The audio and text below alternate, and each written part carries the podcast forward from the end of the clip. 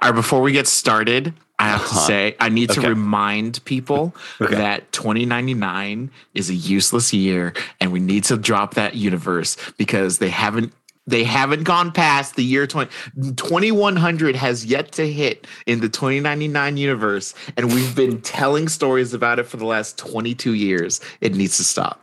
It's the end of the year.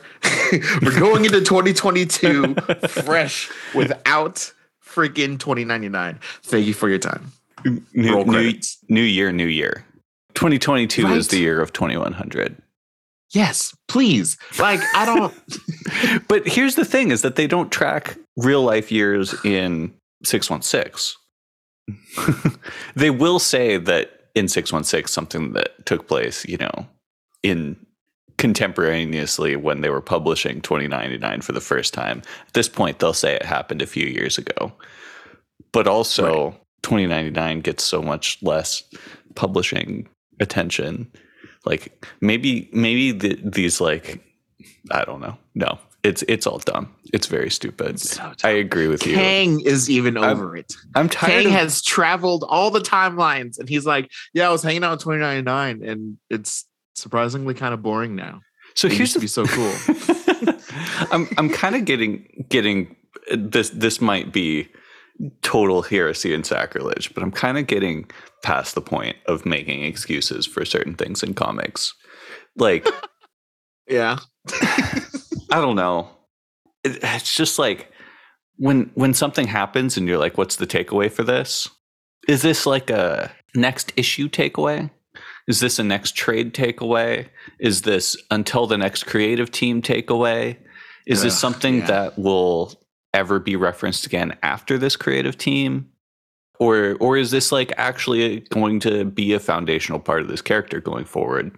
Yeah. And I think, you know, the further and further we get away from new characters, really, you know, like the 60s for most prime Marvel characters and, you know, the the decades they were introduced for most other, like you just have fewer and fewer, like less and less room for actual foundational moments and and it true. it, I don't know.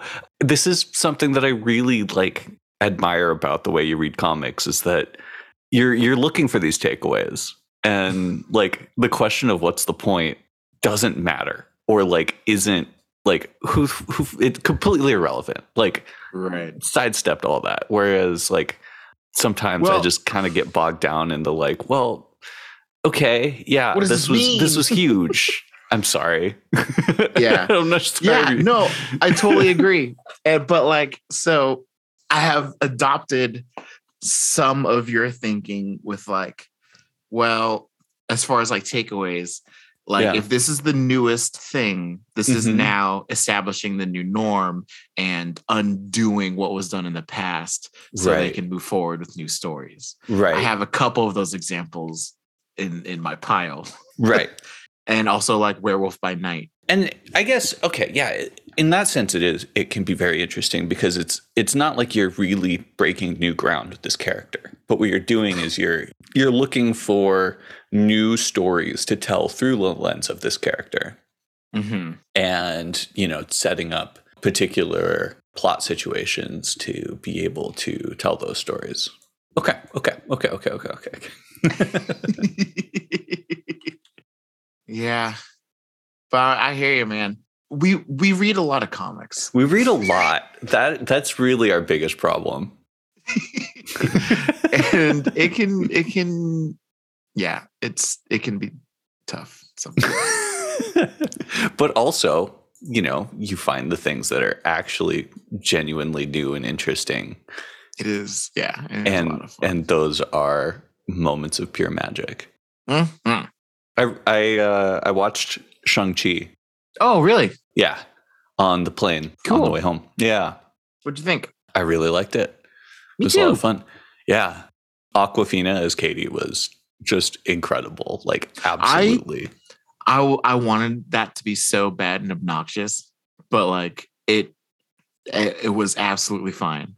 I think there's Yeah. there's like this she like for her character got rid of the like scratch in her voice or Mm, like most Mhm. of the scratch in her voice. sure. Because when I'm listen when I listened to her, like uh she was in the second Jumanji, or technically the fourth Jumanji movie, but she was in the Oh, latest no. Jumanji movie, Yeah. and like her her voice just has that kind of like hoarse rasp to it, yeah. and I don't like listening to her like say more than a couple sentences Uh huh. Okay. and that's just personal preference it's nothing against her as a person or a character it's just i don't i'm not a fan of her voice and so going into shang-chi knowing that she was like shang-chi's like best friend that's Yeah. going to be like the the the normal civilian perspective of Right. this movie yeah. i was like no but not but like either she got rid of it or i just didn't care because i liked the movie so much but Yeah. it was yeah that was a lot of fun I was not familiar with her work at all, and I thought she was so funny.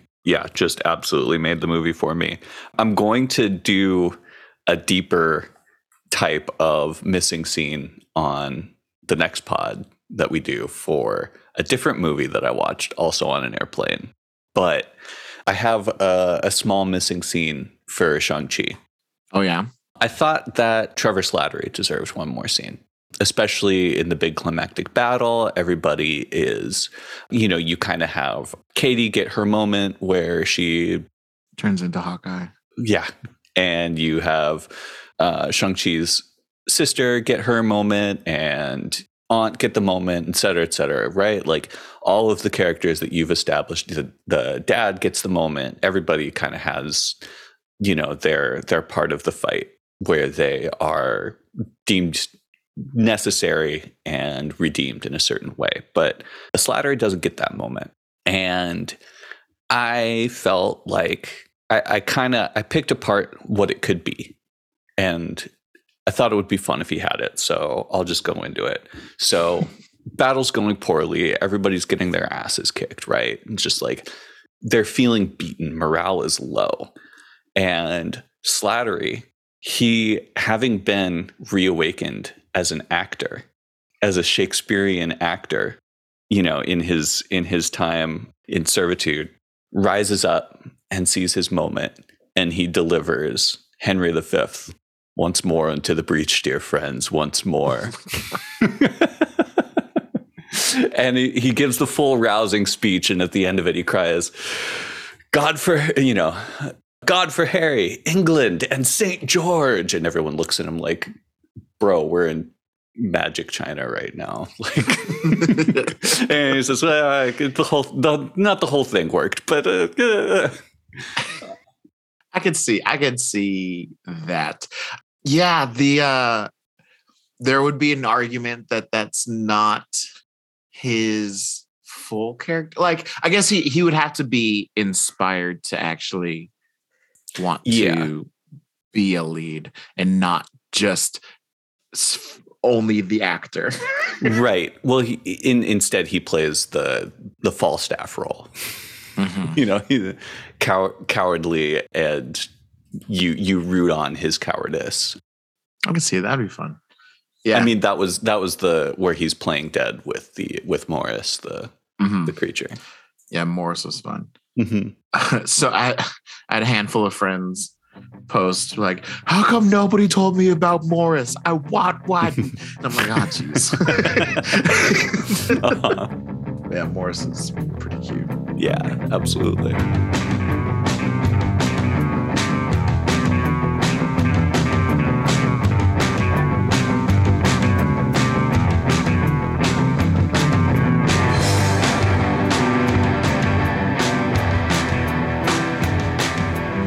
Which episode? Which books are you talking about this episode?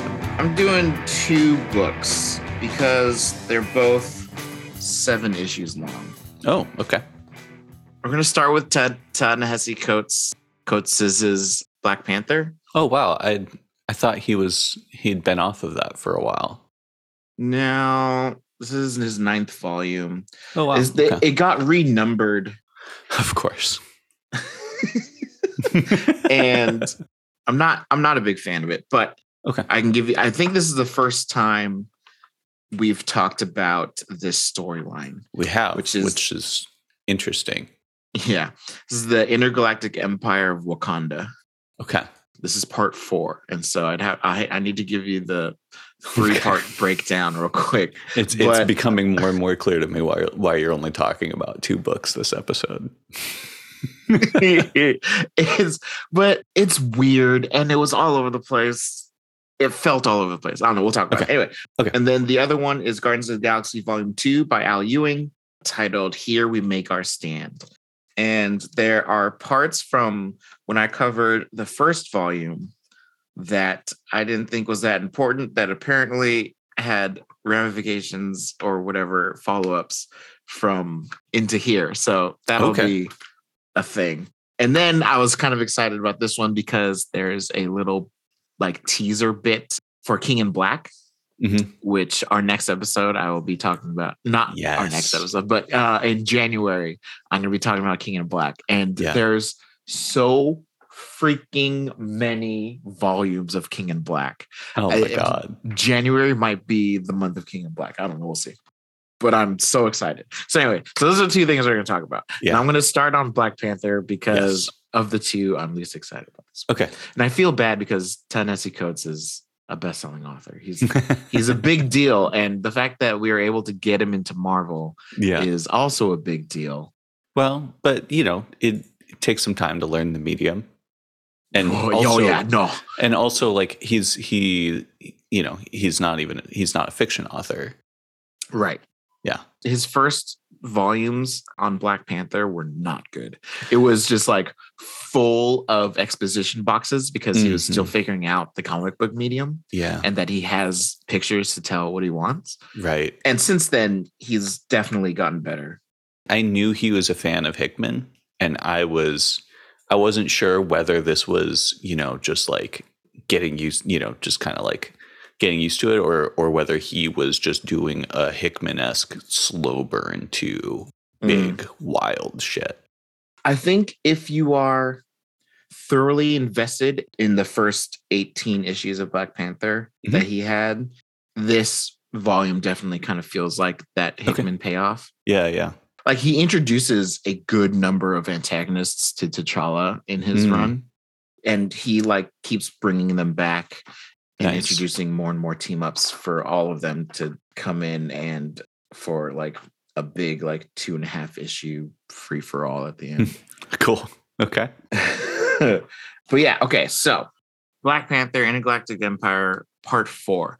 Part mm-hmm. one takes place in I guess the future. Like it, it Okay. didn't explicitly say, but all of a sudden we're talking about the intergalactic empire of Wakanda and Okay, so that- there wasn't like that's not the payoff to a long storyline of establishing an No. inter- Oh, okay. we like you start in space Interesting. with a bunch of Wakandans and legendary names like T'Challa and Mbaku Mhm. and Okoye and Nakia are titles given to someone who has earned the right of that name. Huh. And you have the intergalactic empire is kind of the size of the Shi'ar. That's huge. Yeah. And it is a and and like it has taken over parts of the Shi'ar, it has taken over other like Rigellian and other areas of the universe. And you're like, Mhm. holy crap. And in between issues, you get this like one page breakdown of what is the intergalactic empire in, intergalactic empire of Wakanda. And you have uh, uh, just like it keeps on just going and it's talking about these things and reviewing them like you're supposed to know what's going on and Cool. i was thoroughly confused to the point where i texted john i was like what is this Yeah. what did i miss and he's like keep reading i was like damn it john so, so it's it's like a Watchmen style back matter exposition drop in order to catch Kinda. you up on. Okay. i'm going to read you this one page sort of breakdown that kind of gives you a generic catch up on everything Okay. So, Intergalactic Empire of Wakanda. Also, I found out I'm terrible at pronouncing intergalactic.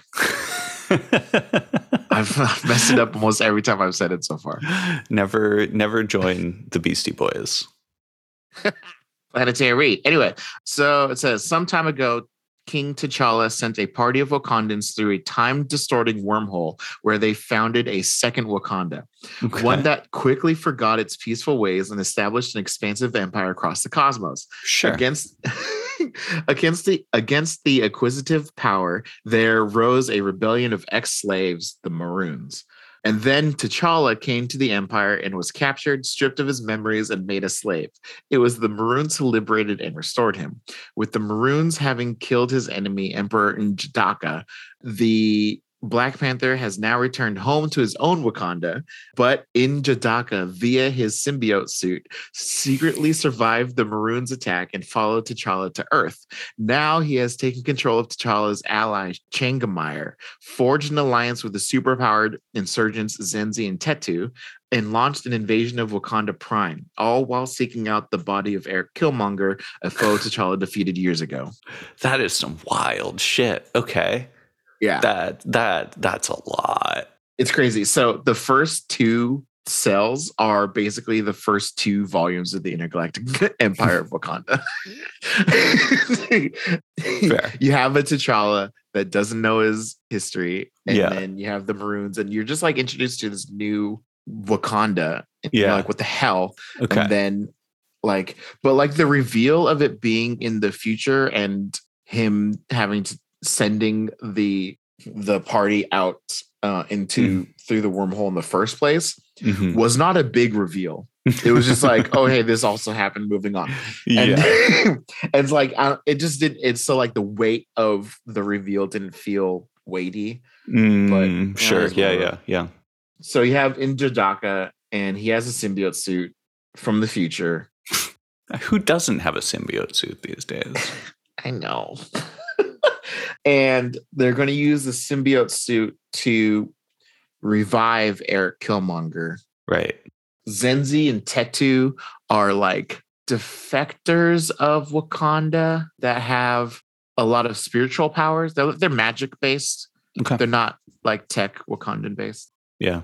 They kind of represent the and the antagonist side to Shuri because mm-hmm. in the comics Shuri is all spiritual and magic. Right. Yeah. It's very different from the MCU. And so they've been like yeah. they've been kind of blending the two lately because you know success and money Right. but whatever man eh. Okay, so- there was a full was- rant we just sidestepped there. it, it was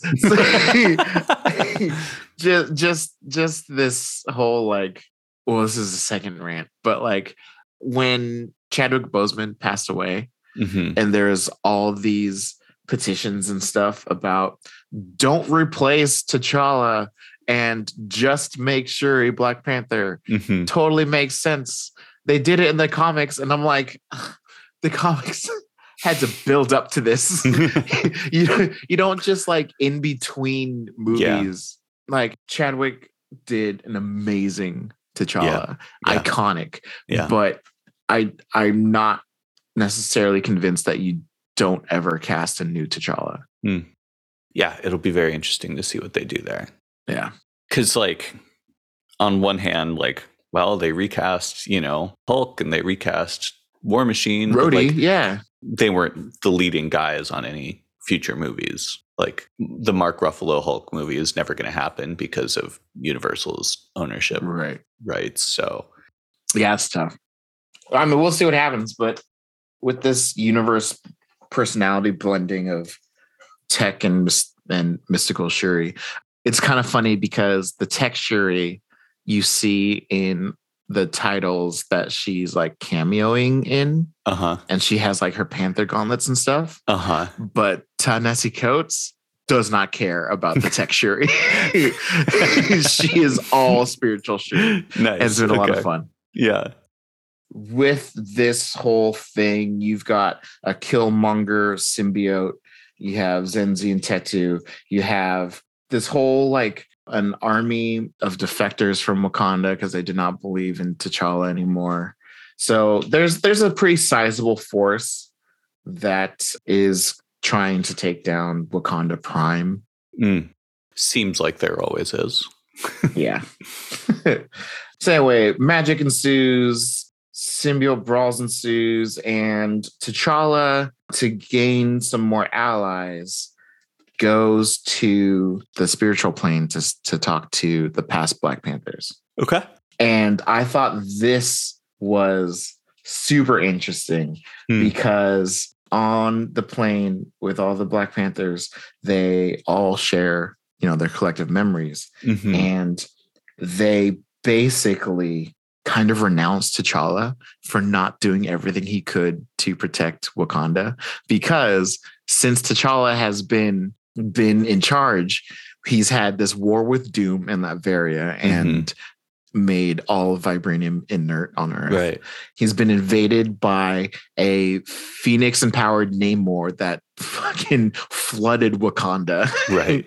Um, and then with all the incursion stuff, T'Challa was unwilling to Mhm. destroy an Earth Yeah. in order to save both Earths, and Right. and in doing so, save Wakanda. And so all of them were just like, "You are no king. Like this is you are still a child. You are not Mhm. willing to make." The king's choice and all Yeah. this stuff, like the same kind of like, especially with the incursion stuff, the same kind of stuff that Namor was giving him shit about. like all Uh-huh. of the past Panthers are giving him the same shit. Interesting. And okay. uh, yeah, and so I love seeing other people not forget what other people have done in comics Yeah. for the same stuff we've been talking about.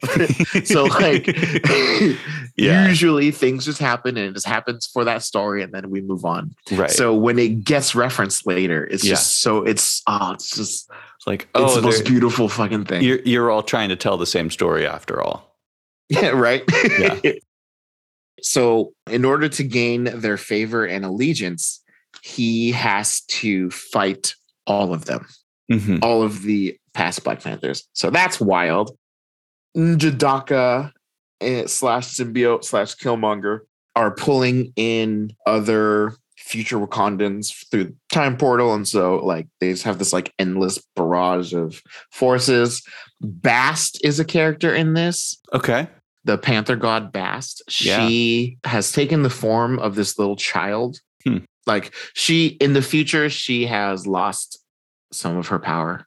She's Okay. weakened because the future Wakanda just doesn't have the same spirituality that Wakanda Prime did. Sure. The the empire, I guess, has lost that along with anti-imperialist ways. Mm-hmm. Okay. So she is basically this godly connection, and she's talking about how the Orishas Mhm. uh, which are other ancient god figures. Mhm. They're turning their back on Wakanda as well, Hmm. to the point where they're just like, crap. um, oh, God. And then uh, uh-huh. there- there's this other reveal that I kind of forgot about. So before Wakanda, in the time before Wakanda, there were Okay. like three races in the area, Okay. two of which were pretty monstrous. By races, you mean like ethnic Like human groups? races. Okay. Yeah. Yeah, so like so you have like the ancient Wakandans, you have these like four-armed alien looking guys, and then you have these other But not like so. Not like baseline human in the same way. no, they're just humanoid. Like so Okay. you've got four arms and two heads. Uh, Oh, okay. off- And then you've got these guys, which are kind of like bug looking Yeah. type stuff. Mhm. So they were locked away by the ancient Wakandans in order to create Wakanda. Okay. so we have gone to them, to these monsters and aliens, to help defend Wakanda in trade for being released from their prison. Okay. I don't see anything that could possibly go wrong there. No, not at all. so they held most of the ranks. And then, so the one thing that bothers me are you familiar with a group called The Crew? Oh God. Um the name sounds familiar, but I'm gonna say no. Who's the crew? it's basically all of the named black superheroes that they just hang out together. It's it's hate it so much. Okay, so okay. it it so the crew like originally the crew was like Misty Knight, Luke Cage, Falcon, Black Panther. hmm That's pretty much A bunch of characters who have, you know, so many reasons Oh, to hang out with each other. Yeah. Yeah, and that's kind of where I'm getting at here. So Yeah. he brings the crew in, but then on top of that, he brings every named black hero in Mhm. the Marvel universe. And it doesn't make sense to me. Like they have zero reason and connection to Wakanda. Mhm. Is there anything like in there? Like, do, do they establish anything within the the text? Like, hey, like this is like sort of mirroring what Wakanda has come to mean to a lot of Black people in the real world. Like, this is a symbol of power and of you know possibility of Black excellence or anything like that, or is it just like, hey, we're here? I'm gonna let you guess. one of those reasons would be fine with me. Yeah, one yeah. of those reasons would bother me. Okay, yeah. Mhm. but okay, so like the people who have a connection to T'Challa or Wakanda, I understand. Sure. Like Storm. Storm, she's there. She, Yeah. Absolutely. Yeah. Luke has fought with him before. I get it. Miss, Misty and and Falcon, they're on the crew, so like they'll get a Mhm. pass for now. Other people who show up for this fight: Miles Morales, mm-hmm. Riri Williams, Ironheart, Mm-hmm. War Machine. Mm-hmm. Uh, I think he's part of the crew. Patriot, Mhm. Eli Bradley, the new Patriot, who's this other black kid who has a flying shield rocket thing. Oya from Mhm. Krakoa, yeah, Bling shows up. I didn't know she was black. Right? Neither did I. I mean, She's cool. It's- made it's- of crystal. How are you supposed to know she's? Black? Hey, okay. You know what? though? I'm into You know it. I, I I like I like that they're you know yeah So to be racist, she's got black lips. Like they make her lips very large, okay even in diamond form. sure Who else shows up? Oh, uh, Nick Fury Jr. shows up. Rage shows up. Night Thrasher shows up. Prodigy shows up. hmm Photon is here. This guy who I don't know is here. he uh, uh, uh, he's green and gold, and he shoots blasts from his wrist gauntlets. He looks like Thunderball okay from the Wrecking Crew, sure but he's like tech. okay But also Thunderball is here. okay I said So- Photon Cloak is here, uh huh but no Dagger of course because she's white, right and Frenzy's here. she's a great character Yeah, Okay. she's cool. This guy who is Wakandan, I forget his name. oh uh that's Gentle. gentle yeah Nezhno Yes. yeah. I, I always I always mix him up with Shola who is also Wakandan and I always mix him up with Anole as far as like a name. uh huh Anole comes to mind. I'm like, that is the that's absolutely Yeah. wrong. but yeah, Gentle is here. Let's see, Black Fury. We just like every named black character, and it's Okay. just kind of obnoxious. Oh, uh, Brother Voodoo is here. okay it's a real real uh real evening at the Apollo Theater Yeah. Yeah. There's cool names of so Prodigy gets hooked up to a giant machine that is like shooting out different strategies for everyone, a la Cyclops on uh, Utopia. okay So yeah yeah yeah there is a we're calling this pale justice, I guess. Photon, Monica Rambeau, mm-hmm. Turns into energy and flies into storm and she creates this massive lightning bolt the size of what we've seen in like thor comics and takes out like the command ship it's ridiculous That's pretty sick. yeah it's it's the scenes are fun Yeah. but the reason they're here is non-existent Yeah. Eden Fesi is here, of course. Of course. Eden is the reason is how he got all of the monster reinforcements to Wakanda. Yeah, it's just it's a lot it's a lot of scenes and no text, which is cool. yeah. Something you haven't really seen since Second Coming. really? Mm, mhm. In Second Coming there's like one there's like an issue of no text Hmm. and just battle scenes with the different Yeah. Bastion Sentinels and stuff. But yeah, so like it was cool to see, but just a lot of it just I don't see the reason behind yeah. a lot of what we did here. Sure. Zenzu becomes this new goddess.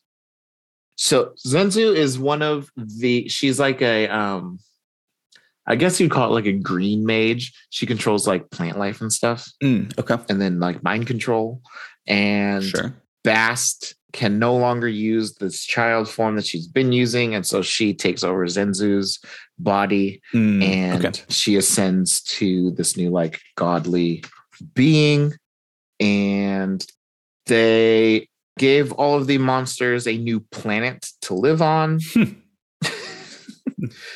They get their own Mormon afterlife. basically it was just like we finished the war that was building up for the last 25 issues Sure. and that's kind of my main complaint is i don't have something to be like ooh i can't wait to look for this Sure. It was just like box checking. Yeah, because like the symbiote Killmonger is dead, done, dead, or re-dead.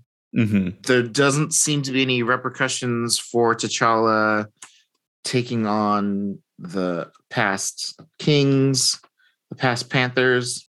It's a new day on Wakanda. Sure. Does it feel like a good? Because this sounds like this is the culmination of Coates' run, right? Like- yeah, probably. And they're trying to leave a clean slate for the next team. Does it feel like a good climax or uh, settling of accounts, or is it just kind of like, eh? Yeah, yeah, I think so. I guess it's more just like we're back to it's if this if this series never happened, Yeah. nothing has changed. Sure. Yeah. That's kind of my only complaint. Yeah. I, like I, I wanted it to have something outside of this, but that's Mhm. me being selfish. I feel like I would like it more if I read it again, Mm, having a better frame of reference for where this is going. sure. because I think, and even just in my review of it just now, I kept on trying to place it in 616. Mm, yeah. If I read it as its own thing, especially jumping to the future the way it started, Yeah. I think I could take more away from it having this different frame of mind. I might I might do that reading sometime and I'll report back to you. Okay. I bought the first, you know, handful of of trades and stopped at a certain point and, and didn't actually read very much of it. I have a very big problem with buying way more comics than I actually read. What? No way. I do not have that problem. and and then and then only reading the ones that I steal. But but uh, I'll I'll go ahead and I'll I'll start down that path at some point, and Sure. I'll let you know how how I I especially I imagine also being able to kind of binge it instead of waiting for the next thing to come out, or like reading it all sequentially in a block instead of like jumping over to another story for a little while and then yeah, having yeah, to it's catch more. It's, yeah, it'd be more like reading a um a novel by Right. Coates. Mhm. I think. Yeah. Is So- it Coates or Cotes? I think it's Coates? coats. I think it's coats. Okay. Yeah. I honestly have no idea. I've only ever seen it written down. Yeah. So yeah, so yeah, with a different frame of mind, I think it'd be better. Mhm. So I, I may be doing it an injustice by reviewing it here. Hey, can only share the experiences that you've had. Yep. Okay, so Al Ewing's Guardians of the Galaxy. Yeah. Goodness. All right. so I felt like in the first five issues, which was volume one, the only takeaway worth talking about was that Moondragon joined with another Moondragon. They like joined together. So we have Moondragon from 616, and Mhm. then we also had a Moondragon and a Phyla-Vell from a different universe Right. they came from a universe of like happiness and they're married and they never had any tragedies. Yeah. So Moondragon is Drax's daughter Yep. and the pain around like watching her father go through all this because of Thanos, all this stuff because of Thanos, and then Yeah. the whole pain of Thanos in general. This alternate universe, Heather and and Phyla don't Mhm. have that. Interesting. They are from a universe of superheroes and happiness. How do they meet if not for the tragedy of Thanos? Kind of We don't skewing skewing Heather's life into a very, you know. yeah, I agree. but, Okay, but- just just uh gonna gonna walk away from that then. Yep. So there, yeah. So we have that superhero Moondragon. Then our Moondragon did this whole like Dragon of the Moon thing, and she can transform into a dragon Mhm. and all this ridiculousness. Anyway, the two became one last volume. Yeah. Other things that were happening last volume, the Greek gods. Some of them have been revived. I think five of them have been revived. Okay. Greek gods being like Zeus Yeah. and Hera and and the speedster Mercury. and Hef- Yeah. Or not Mercury. Mercury is- sorry. Mercury is Roman. the Roman version of um fuck. Not Apollo. anyway, you know who I'm talking God about. damn it. Um, Yeah, I do. Hephaestus is in it. Like there's there's just like a handful of new gods. Anyway, Hermes. Hermes. Yes, thank you. Boom. And Star Lord kind of perished fighting them and finishing them. Okay. uh, comics happened and like black hole went off and someone had to stay behind That classic trope, yes. mm-hmm. And no one else was able to do it and so nova and star lord went to go fight them at the time star lord was living a life of peace with gamora on the planet and nova didn't have anyone else to go to Mhm. because of like the whole like Silver Surfer black stuff. And the last time everyone hung out, there was that giant black hole. And Which Nova is this? Is this Richard Rider? this is Richard Rider Nova. Sorry. Yeah. Yeah. Yeah. Whenever I say Nova by itself, I, for whatever reason, I just Okay. know it's Richard Rider. Because Sure. whenever I'm dealing with Sam Alexander, I was always, I'm always like Sam Alexander Nova because he's hashtag not my Nova, I guess. So you always have affection for the one that you met first. Exactly. This starts out with Richard Rider doing some intergalactic space counseling.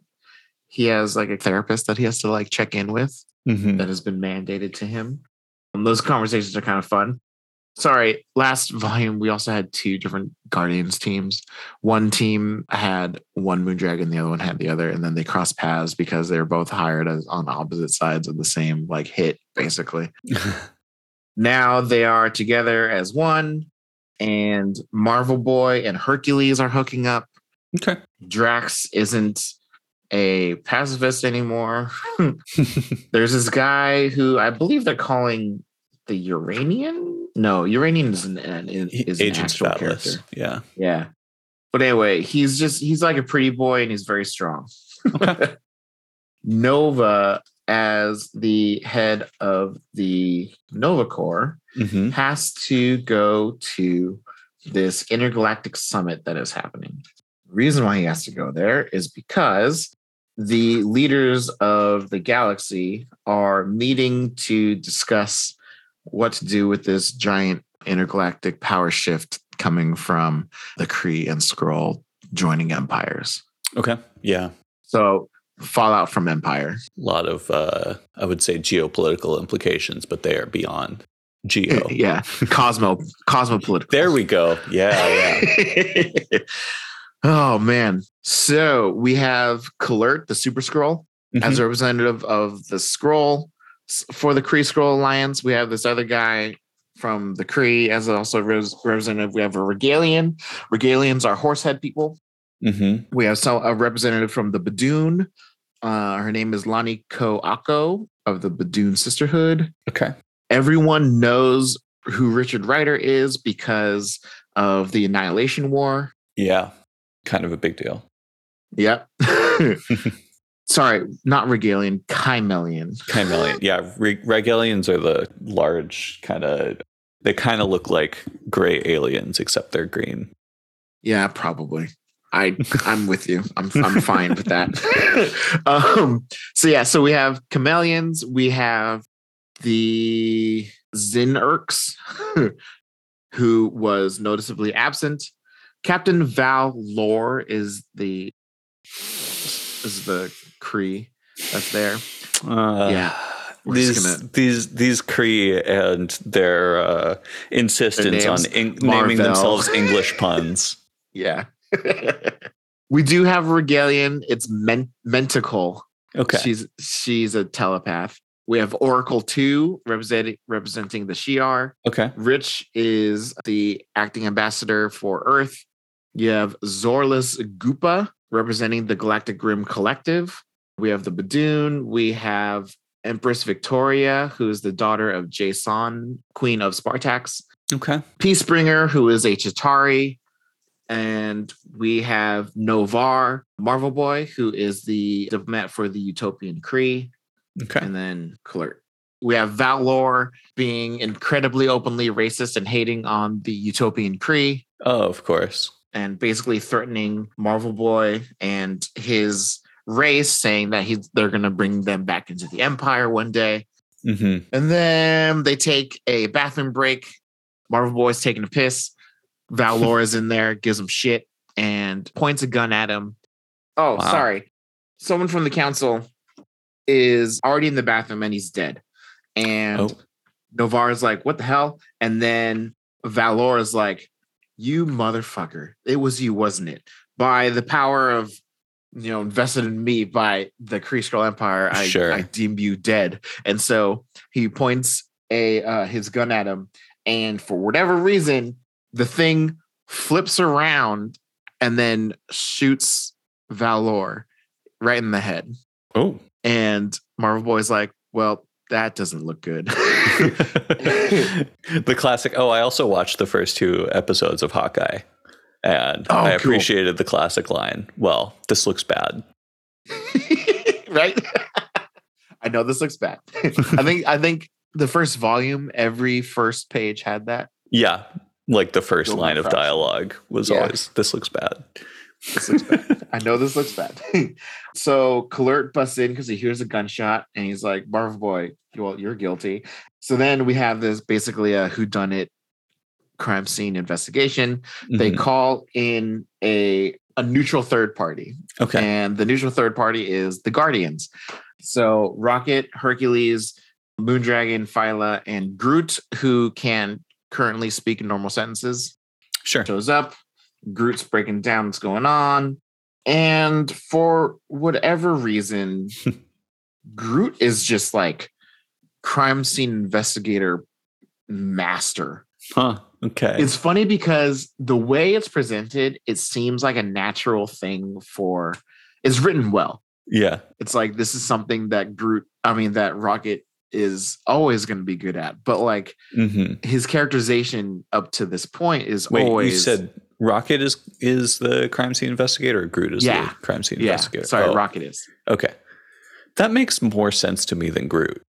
No, yeah, for sure. My bad. but yeah, so like it, it's it it works for Rocket for his character, and it Yeah. came off super natural.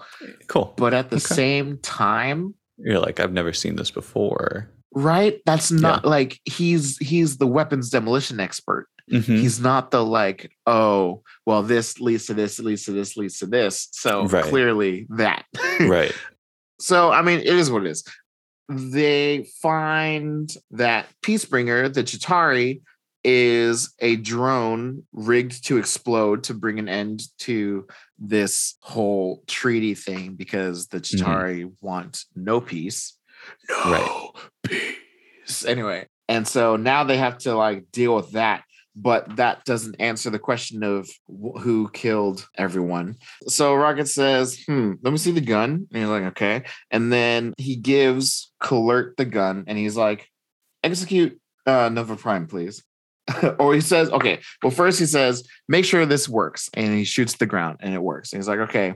shoot Marvel Boy, please. He's like, wait, what? He's like, seriously, just shoot him. and then uh Kl'rt pulls the trigger and it flips back and shoots shoots Kl'rt in the face. Oh, But Kl'rt being a shapeshifter, he doesn't keep his brain in his head. So sure. he survives the shot. Yeah. And they're like, well, there you go. so clearly this was a frame, a, Yeah. a frame job. So what's what's happening? And then he goes to the Badoon lady and is like, well, you aren't who you say you are. And he and she's like, "What do you mean?" He's like, "Well, you know, the bomb was going off. You didn't. You never flinched. This, that, and the other thing. I, I read your character. I, I read your like Mhm. micro uh, expressions and all this other ridiculousness." And she's like, "Ah, well done." And she drops this super sophisticated hologram that she's got, and it's the Profiteer. We got introduced to the Profiteer. To, to the best of my knowledge, we got introduced to the Profiteer during Fantastic Four recently. Okay. I don't know if she's she's she's an elder of the universe, and so that's why I'm not sure if we've seen her before. we Mm, being the mhm. general comics Right. readership, Yeah. Yeah. but she's been a player recently with Fantastic Four. Okay. She basically she's the one that had was running that Coliseum where they have the that Skrull girl and the Kree boy fighting, and Mhm. the Fantastic Four adopted them and gave Right, to Ben and Right. Alicia. Right. Right. Right. Right. Yeah. So they're going to be players in the next Fantastic Four book that I read, Hmm. but that was a side book for Empire because Right. if the Kree Skrull uh, war is no longer happening because it is a Kree Skrull Empire, fights between these two are no longer going to happen. Mhm. so basically, she is a she's a gun runner. She any any type of conflict that she can profit off of, that's her thing. Okay. So for listeners if you think of like the collector from like the Guardians movies, All he cares about is getting a thing and keeping it in his Yeah. collection. All Profiteer wants is finding things and selling them and making a profit. and this comparison is apt because they're both cosmic Elders of the universe. yeah, elders elders of the universe. I was going to say cosmic constants, but that's something else, right? Cosmic constants are the are like death Yeah. and um, yeah. and chaos and Yeah. entropy and the things that have type that are like named ideas Yeah. have physical concept physical bodies Yeah. in the Marvel universe, as opposed to like the gardener, the collector, Right. the profiteer, the the Grand, challenger, games master. Yeah. games master, Grand, grandmaster. Wait, no. the grandmaster. games master is the mutant. Yes, Tho- those are elders of the universe. Okay. That depending on, I don't. Sometimes it's implied that they're all family, but I I feel like they're family in terms of like creation and they Yeah. consider each other brothers and sisters. right. I don't think they all have the same parents. Right. But yeah, so Profiteers behind this, and that was her gun. She basically wants to, she hates that the Kree Skrull Empire exists. She wants to incite more war, and the Kree Skrull Empire, for all of its history, was the most profitable thing in her life. So Mhm. she's trying to bring it back. Anyway, call her out, stop it. Treaty goes on, and then they get a message that Knull is coming. Okay. Well, that sounds like a lead up to a crossover if I've ever heard one. Uh huh. So the issue immediately after goes into what's going on. Oh, I guess I guess we have to. So so that that's like the cliffhanger, and then the next issue, you think you're gonna deal with some freaking Knull King in Black stuff, but no, you get to flashback a little bit, and you have when Pete sacrificed himself to take out the reborn Greek gods. right. We get to see what happened there Yeah. they all got sucked in and the element gun that he has Mhm. that has never run out of run out of ammo was running out of charge and so it starts sucking in energy from around him to start recharging okay. and it steals the like half of the energy of the gods around him oh, okay. yeah That's a it's a powerful gun. Yeah, and so we're starting to this is it's kind of annoying, but I'm going with it Okay. because I don't know why I'm going with it. Like Will from two years ago would be kind of upset about this, but I'm but I'm just kind of I'm I'm I'm here. Let's do okay, it. Okay, So- okay. Let's party. The so the gun is like an item of legend, and it freaking is one of the most powerful weapons in the world in the universe. This, Mhm. that, and the other thing. He goes into this other dimension that there, there's like 12 houses, and he's like, and time is stretched, and he's trying to find how to get out of there. His universal translator is getting used to these new people that he's around, and they're like, hey, and there's a there's a woman and a man. They're like, hey, welcome to wherever we are. Fight with us, learn with us, live with us, and blah blah blah. And then years down, so one six months in, he's going on adventures with them. One year, and then you're just like jumping Yeah. through. One year in, he's hanging out with them. His hair's getting long, Mhm. and you get a full montage sequence here. uh-huh. Yeah. Three years in, he's training with them and he's getting used to it. And he's like, Yeah, my element gun hasn't run out of ammo yet. Ever since that one time, it was kind of weird. But um I'm sure I don't have to think about that at all ever again. yeah, and they're like, and they're like, that's so strange. What power could do something like that? Because now, now with this new ammo, it can do all t- kinds of crazy shit. Mm. He's like, I've taken it apart a couple times, changed the housing, added a voice chip.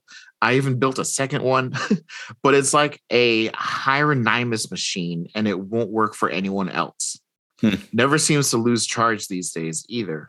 And it's like bizarre. What could even power something like that? He's like, "Mm, something I hope is very, very far away. and then they're like, all right, hey, more adventures. Three years and 12 days, more adventures. And now he's starting to be definitely on the team. And then nine years in, and then 12 years in. And Oh, that's a long montage sequence. yeah. And then at 12 years, he has accepted that this is his new home. And he kind of em- enters like a throuple with these two. Okay, cool, cool. And then, Marvel Comics more embracing of the polyamorous lifestyle. Huh? and then you have across the top, you just have a list something for years 36 years, 60 years, 96 years, 100 years. and it's just going on and on. Like time's Okay. just really yeah, stretching out. And he doesn't seem to be aging, but he's Sure, but that's how much but his hair grows. his hair did grow. 143 years. So we have this thing going it's like they've they're doing this like spiritual thing. Every sun is a circle moving in a circle. Master the circle the orbit of the self and you become the master of the sun. The only weakness in in working your will is you you have a scene of the woman talking to him you've been studying our philosophies though i don't remember that last part in the texts and he says, just a false memory I got once back when I got the element gun, I think. It's like a thing from a culture story, a fairy tale, you'd call it. Does that weapon even have limits? And he says, let's hope not. Uh, would you believe it once stole the power of the, and then, hey, look, Mm. 143 years and 12 minutes. The gods, Quill. You stole from the gods, and we have the seven gods Ah, finally found him. mhm. You locked our power away in that little prison, your thing of science and magic, your astrological weapon. But every time you use the weapon on this world, you set a little of our power free. You freed enough. We have enough. We have returned, Quill. And now, how will you stop us? okay. 144 years. oh, it's still Yeah. going. They're Okay. going, they're going. They get to the sacred, this sacred pool. And he's like, okay, I need to go in here. I need to do this ceremony. And she says, okay, just don't forget us. Don't forget. So now we have him jumping down this pool thing, and like art is happening. Yeah.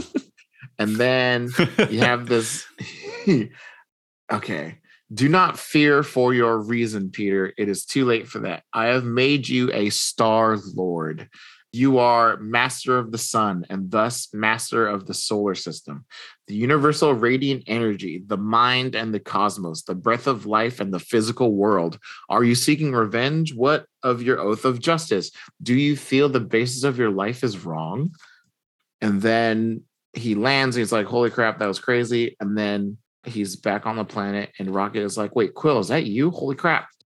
And he's like, "You, what is this? Is this hell? What's happening to me? Oh crap! You should uh, you should look behind you."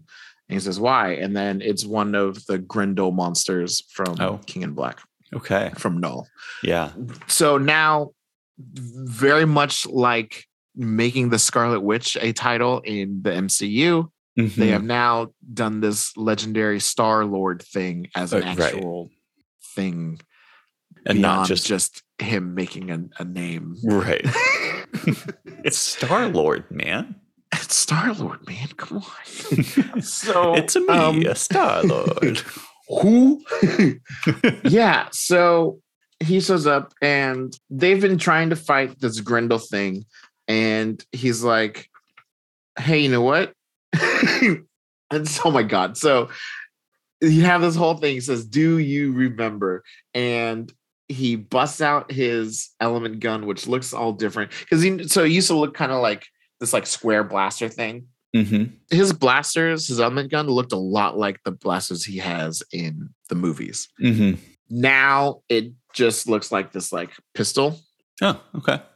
Then we have this these floating quotes. It says, "The weapon is invincible. The one weakness in working your will is you, but I have made you a Star Lord. You are the master of your mind, the mind, the cosmos, the universal radiant energy, and the the the the the thing Mhm. powers up, and he shoots, and he shoots a hole through the head of the Grendel. Okay. It's nice to have that on your side. Right? This is the first time we've seen a Yeah. Grendel dragon getting hurt. four elements under your control, Star Lord. The four elements, everything but a concept in your mind's silver eye. So Star Lord has gotten a giant upgrade. Yeah. My God. in the span of one issue. And so he's giving kind of a breakdown to Nova. And he's like, I spent over a century in Morinus, the land beyond all suns. I learned things there the houses of man and the elements that bind them, the hidden orbit of the self. The element gun is not just a gun, not just a thing that destroys, it's a prism, an object of focus. I can focus myself through it, like the sun. Okay. And so Rocket's like, What the hell? Did you turn yourself into a god while we weren't looking, Pete? It's like, nah, a god would have thought to bring a flight pack along. yeah. So Star Lord is back after a few issues of not being there. And Right. they go and attack the Grendel dragon and he kills it. He's Sounds fairly anticlimactic. well, he has this whole like monologue about this is the planet of my fathers, ruled by my sister. My friends are fighting to save it. This is where I need to be. You say you're master of the dark, the void. I'm the master of the sun. You know what they say sun's out, guns out. Oh. I'm sorry I asked. yeah. And so he- Let's stick with anticlimactic, actually, on second thought. So he takes out the Grendel dragon and basically in that psychic connection to Knull is like F off. hmm and then the seven seven gods of Olympus are coming back and he knows that they're coming for him. And so that's gonna be a thing sometime down the line. Other things that have happened. Basically, you have more Star-Lord being OP and a new version of himself. You have the Guardians fighting the seven new gods, and it's basically the seven gods versus the new guy who I forget Nova, Drax, Star Lord, Moon Dragon, Phyla-Vell, and Gamora. hmm So it's basically seven on seven. They pair off. Groot had to sacrifice himself during their approach, and Rocket goes and gets a little splinter of him and goes over to. Oh, it's, the guy's name is Prince of Power. That's what he calls himself. Sure. Yeah. Isn't that one of Loki's nicknames for himself? That is one of Hercules' nicknames. Hercules' nicknames. Yeah. Rocket goes over to him and is like, Hey, I need you to uh take this and think purple. And he's like, What do you mean? He's like, Oh, please. I know you've got the power stone in your body. That's why you're doing this whole like Superhero thing. Oh. and he's like, Oh, you knew, huh? He's like, Yeah, this, that, and the other thing. And he did another like Sherlock Holmes crack the case kind of thing. Okay. He's like, I know every dirty detail. Prince Altherone of Noblor. so yeah, if you want those secrets kept, think purple and get ready to run. So he channels some of the power stone into the shard of Groot, and he comes back, and now he only says, I am Groot again. Ah, So we have an I am Grooting Groot. Let's see. Star Lord grooting up- all over the place. Star Lord is upgraded. Star Lord took out Zeus with his element gun teamed up with God. Okay, so Marvel Boy has a black hole bullet and he gives his gun to Star Lord to fire and then with a a moon dragon boost to the gun the power of friendship shoots- yes, he Yeah. shoots the the souls of all living people raised their arms raised up. He shoots it into Zeus's heart, and he dies. So, uh, well, or goes away. I don't know. Sure. I don't know what it is. Anyway, end of that. Three. They shoot. You jump to three months later, and you have the new Guardians with their new suits. And the new Guardians are Phyla, Moondragon, Star-Lord, Drax, Hercules, Rocket, Marvel Boy, Nova, Gamora, Groot, Kl'rt, and Quasar. Okay. Yeah. So I I've missed apparently I've missed Marvel Boy because he was so Mhm. much fun Yeah. to watch and read. In Kieron Gillen's run on Young Avengers. Yeah. Yeah. Yeah. He is Fantastic. he is a fun character. I like him. Mhm.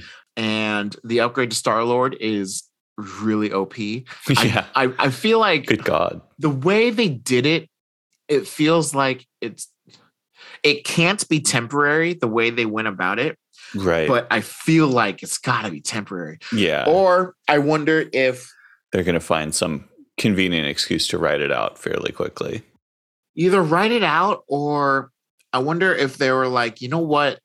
You know, he and Nova are Soup's besties. Mm, Like let's get them on similar Nova power as level. Nova Prime is so insanely powerful yeah. that maybe we should put Star Lord on the same level. Just to be able to have get them to have more scenes with each other.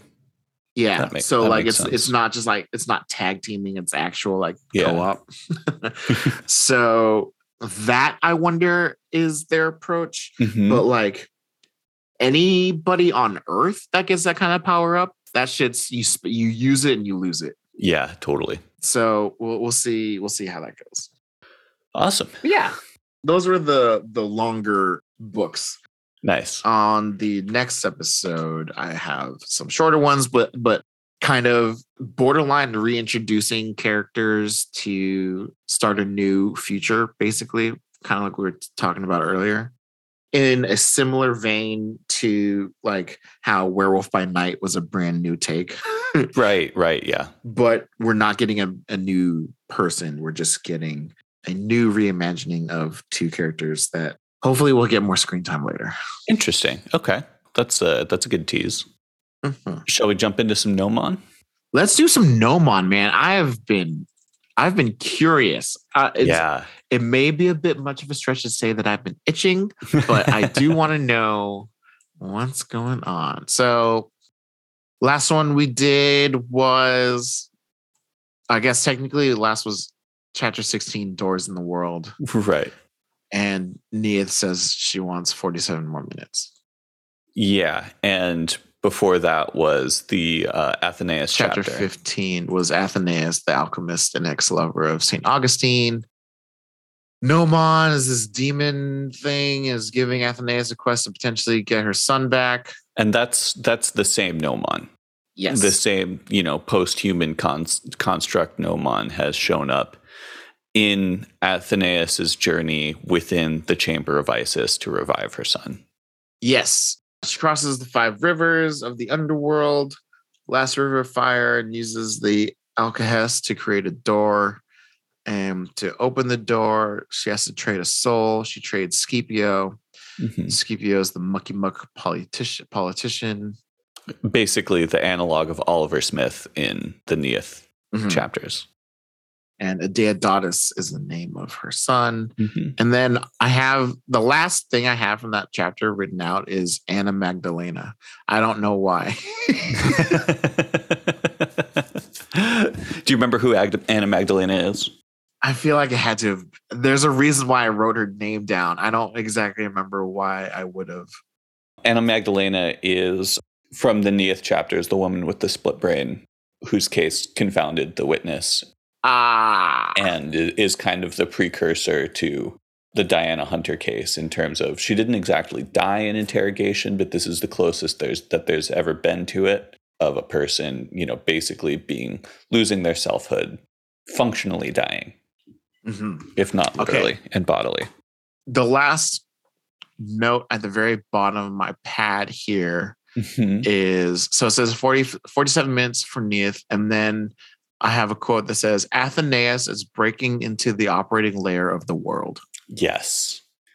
And then we had some discussion about, like, for example, hacking vulnerabilities, you know, exceed the data parameter, and you end up being able to write to a higher level of machine operability than the program that you were interacting with intended. So, like, getting all the way up to the command line or, you know, machine language when you thought you were just in a word processor program or something like that. Mhm. So through the chamber, she is able to more directly interface with the world. There was also a thing where she saved fat Greek guy from a shark. Oh, that's right. Yeah. Or or she was the shark and she declined to eat the fat Greek guy. So, speaking of that fat Greek guy, the next chapter is is called like that but with teeth and it's another sans serif chapter and we're back to kyriakos of course completing that Mhm. catabasis trifecta where we went kyriakos athenaeus berihun and now we're going berihun athenaeus kyriakos Excellent. and i'll recap kyriakos because it's been a long long time so Constantine, Constantine Kyriakos is an investment banker who's secretly an all right dude, despite being kind of self self obsessed and phallocentric. He was a weird kid in school and nearly got thrown out for inventing math his teacher didn't understand. Was taken in by the university math professor, who he called the old girl, and her husband Cosmatos, a philosopher. He also fell in love with their niece Stella. Well, Stella died, and then the old girl did too, and Constantine decided, fuck the math and the heartbreak, I'm gonna make a shit ton of money. He was doing all right, and then he went swimming in the Mediterranean, and he had a close encounter with a great white shark, even though they aren't supposed to live there. He dropped his watch to distract it and escaped. And then he started seeing the digit four in his stock tickers, like the fin of a shark, with the point at the top darting through strange patterns and crashing companies, and he saw them early enough that he could act on the knowledge and profit. Around the same time, he lands a new client, the Order of St. Augustine and St. Spiridon, headed by one Patriarch Nikolaos Megalos, a crypto fascist, and it turns out Cosmatos, the old girl's husband, has similar leanings. Kyriakos continues by partying, buying art, including Berihun's painting called Gnomon, and playing Annie's game Witnessed and finding a particularly rare Easter egg. Finally, Constantine realizes the entire economy is crashing. He has enough time to fix up all of his funds except one to profit handsomely. The one that he drops is Megalos's, includes Megalos's order. He realizes he's become one of the richest people in the world, and then he gets caught up in a giant riot. He makes it home safely, and when he gets back to his flat, he sees a woman who looks like Stella but isn't. And not just looks like, but uh, so uncanny the similarities in mannerisms and everything else that he briefly confuses the two. Then someone puts a sack over his head. So that was the first Ah, Kyriakos nice. chapter. Now we get into this chapter.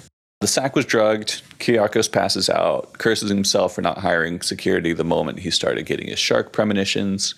He wakes up and sees Megalos. Megalos was always a quote, muscular and formidable guy, but now he's downright terrifying. And quote, I'm finding his stillness quite alarming. However long he has been sitting there with one enormous paw resting inside the other, and it cannot be less than half an hour. It seems to me that he has been quite simply looking at me, focused on me and nothing else, and waiting. There was no shift in his posture as I became aware of him, no sense of patience rewarded as he spoke. I thought that was just a cool character note. That's a cool. Yeah, I like that description. Megalos shares they did talk to an investigator in the government about Kyriakos. The investigator figured that Kyriakos must have some advanced knowledge given the financial moves that he made, but he couldn't find any obvious source. Megalos, being a spiritual person, credits the shark, the visitation of a godhead. He also says that the reason that he was trying to invest and make all that money was to engineer a revolution, a fascist coup. I've got a quote here. He says, I intended chaos. I had worked so hard within the church and among the rich, with the unions and the communists, with the fascists, even currying favor and distaste among all foreigners so that they would act in one particular way at the right time. I had made everything ready for confusion and dismay, for everyone to betray and delay for just long enough. All it needed was money to give it a push. The long enough lever, hmm? I nearly had enough. Next year or the year after, I would have been ready to make an, even a small crisis into a large one. But now you have unleashed a greater chaos than I ever could. All my clever traps are sprung and washed away, and yet, what I wanted is granted me. The genie has not gone back into, the bo- into its bottle, my hier- Hierophant. Athens burns, and Greece shall be torn no longer. Hmm. And Kyriakos makes a note. There's that word again, Hierophant. So let's get into that. According to Wikipedia, its literal definition is, quote, a person who brings religious congregates into the presence of that which is deemed holy. As such, a hierophant is an interpreter of sacred mysteries and arcane principles. Comes from ancient Greece, where it was the title of the chief priest of a mystery cult of Demeter and Persephone, and specifically her abduction of Persephone by Hades and the catabasis to retrieve her. So we've got some catabasis theming. But more popularly, the Hierophant is a tarot card, one of the major arcana, also known as the Pope. It depicts a holy man in a chair holding a triple, triple cross in his left hand and his right hand raised in benediction with two fingers pointed up and two pointed down, demonstrating the bridge between heaven and earth or above and below. So he's symbolically the bridge between deity and humanity, or Megalos sees him as the bridge between the shark and himself. Mm-hmm. He's very, very commonly interpreted to mean marriage, but also interpreted to mean alliance, captivity, servitude, mercy, goodness, inspiration. And of course, in X of Swords, the Hierophant card was given to Doug Ramsey, himself the bridge between the mutants and Krakoa, and marriage featured prominently in his story. Anyway, because of this.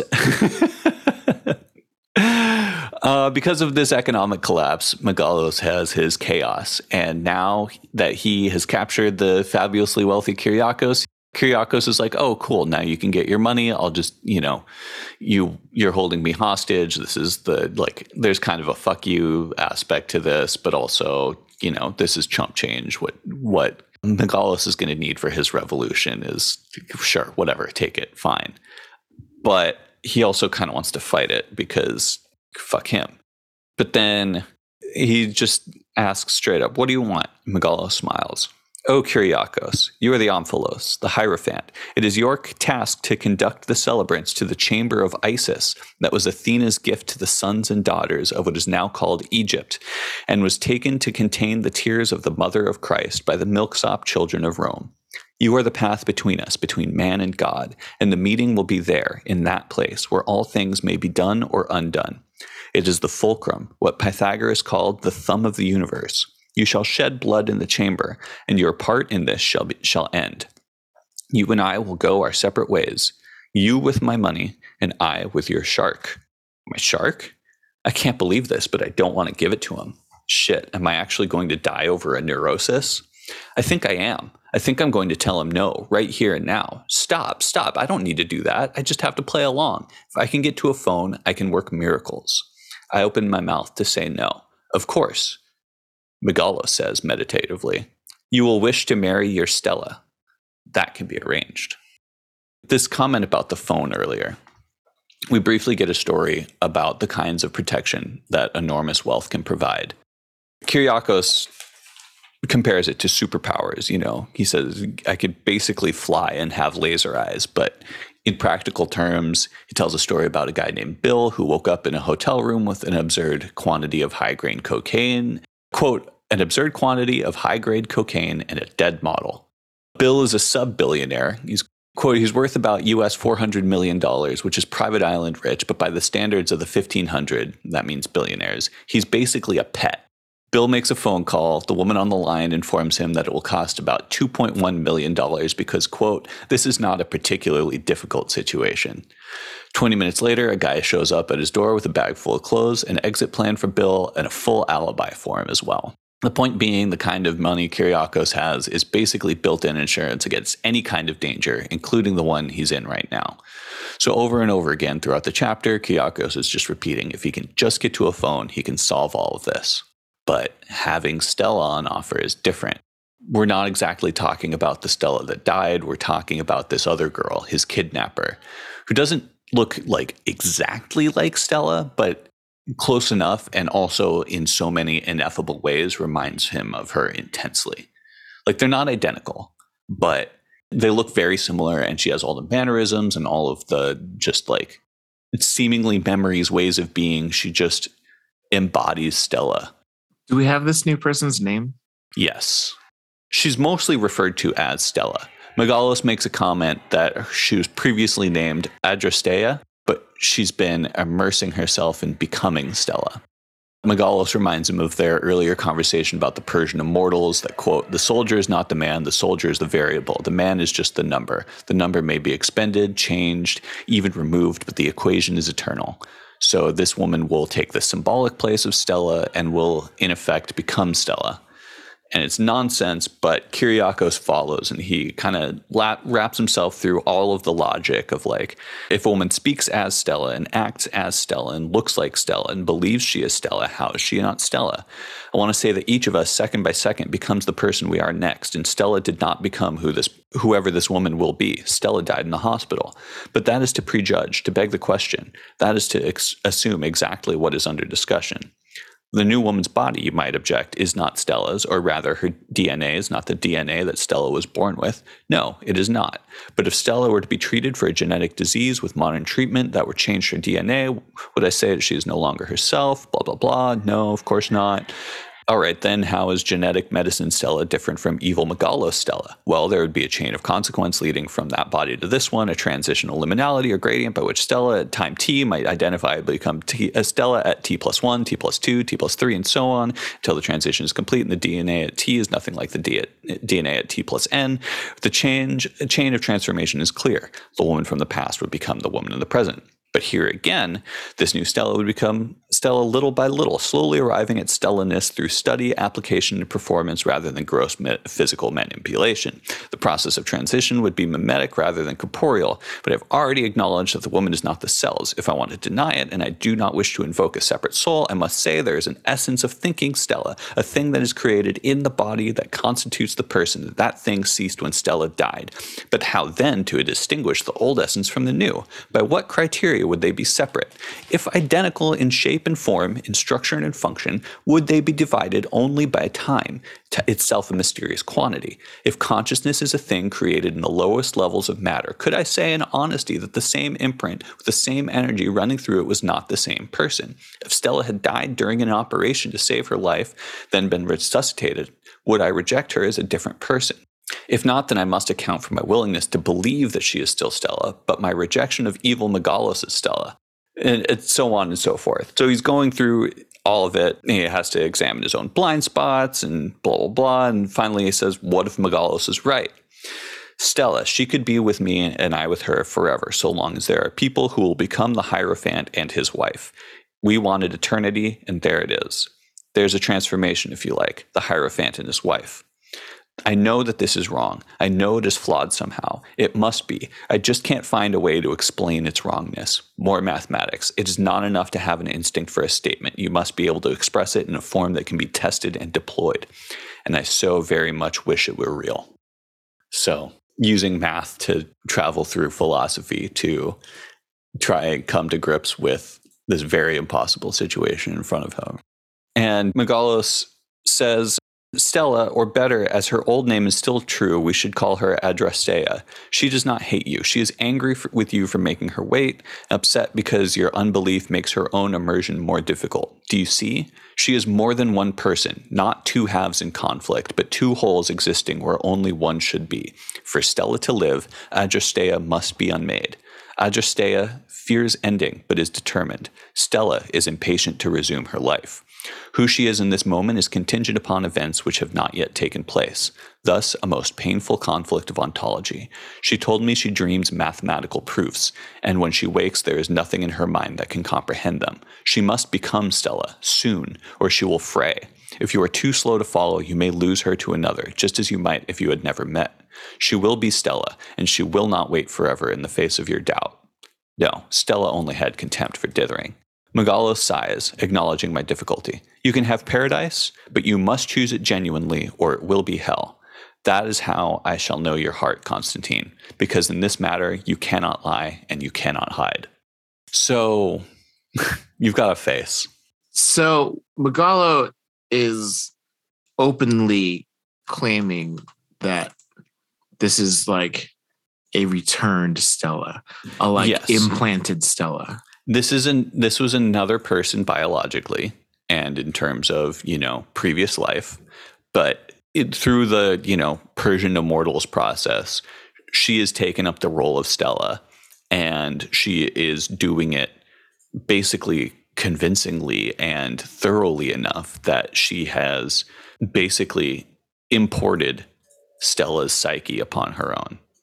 And if this is reminding you at all of Waxman trying to break, beat the connectome security of the witness in the Neith chapters, Mm. or the concept of wet jacking in the Gnomon chapter, hmm or the theory that Neith batted around with Chase Paquette about Diana Hunter's books being mind bombs to change people. Ah, yeah.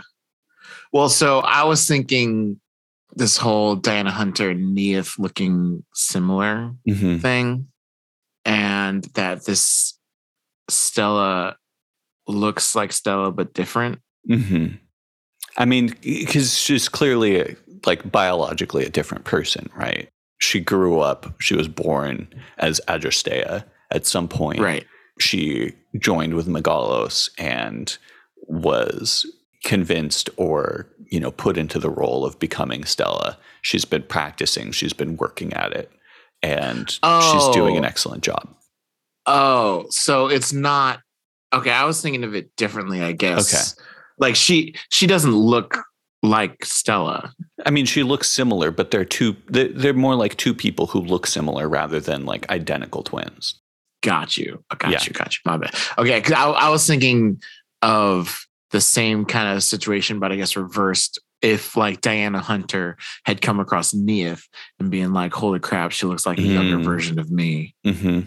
Okay, so this is this is a little bit different, but and but we are actually saying that this new person, this this this new Stella is seems to be old Stella, uh, ba- injected basic kind of into like okay, how Yeah. did we get to this new Stella?